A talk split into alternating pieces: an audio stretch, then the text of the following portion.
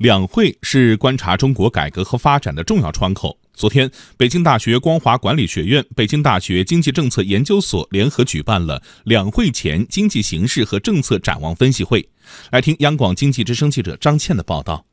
北大光华管理学院应用经济学系副教授颜色认为，设定一个较为灵活弹性的 GDP 增长目标，能够在稳增长和防风险的两重目标中达到较好的平衡。千万不要怀疑和低估中央呃稳增长、防风险的这个决心和意志。啊，所以呢，今年我们认为这个稳增长、防风险是 top priority。我认为今年的增长目标是在六到六点五之间。从中长期来看，北大光华管理学院院长刘俏预测，到二零三五年，中国基本实现现代化之时，按购买力平价计算的人均 GDP 将达到三点五万国际元。国际元是多边购买力评价比较中将不同国家货币转换为统一货币的方法。高收入国家大约在两千年左右达到了三点五万国际元的水平。按照目前这种经济增长这些动能的情况的话呢，我们对未来的发展目标做了一些估测，大概到二零三五年，应该说是中国的这个人均的 GDP，因为这是一个我们讲衡量一个国家。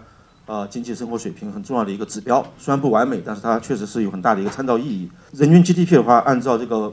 购买力评价，但争议很大的就是，当你做国际比较的话呢，没有更好的方法，因为你汇率的话不断在变化。呃，我们大概到二零三五年是将近三点五万国际元。刘俏认为，要实现现代化，中国经济需要克服九大长期挑战，包括完成工业化进程之后，中国如何保持较高的全要素生产率增速，如何实现经济现代化所对应的现代产业结构，如何实现劳动力的重新配置，如何应对人口老龄化带来的经济和社会问题，如何应对城乡结构变化带来的挑战等。最好的方法就是更彻底的。改革和开放，让市场在这个资源配置里面，啊，真正起到决定性作用。那么，中国这个发展模式的普适性不在于它提供所有问题的答案，而在于它有开放的精神、实事求是的态度，